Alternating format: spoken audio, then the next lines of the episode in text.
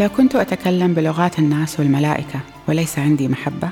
لما كنت إلا نحاس يطن وصنج يرن. ولو كانت لي موهبة النبوة وكنت عالما بجميع الأسرار والعلم كله. وكان عندي الإيمان كله حتى أنقل الجبال. وليس عندي محبة فلست شيئا. ولو قدمت أموالي كلها للإطعام وسلمت جسدي لأحرق. وليس عندي محبة لما كنت أنتفع شيئا. المحبة تصبر طويلا وهي لطيفة.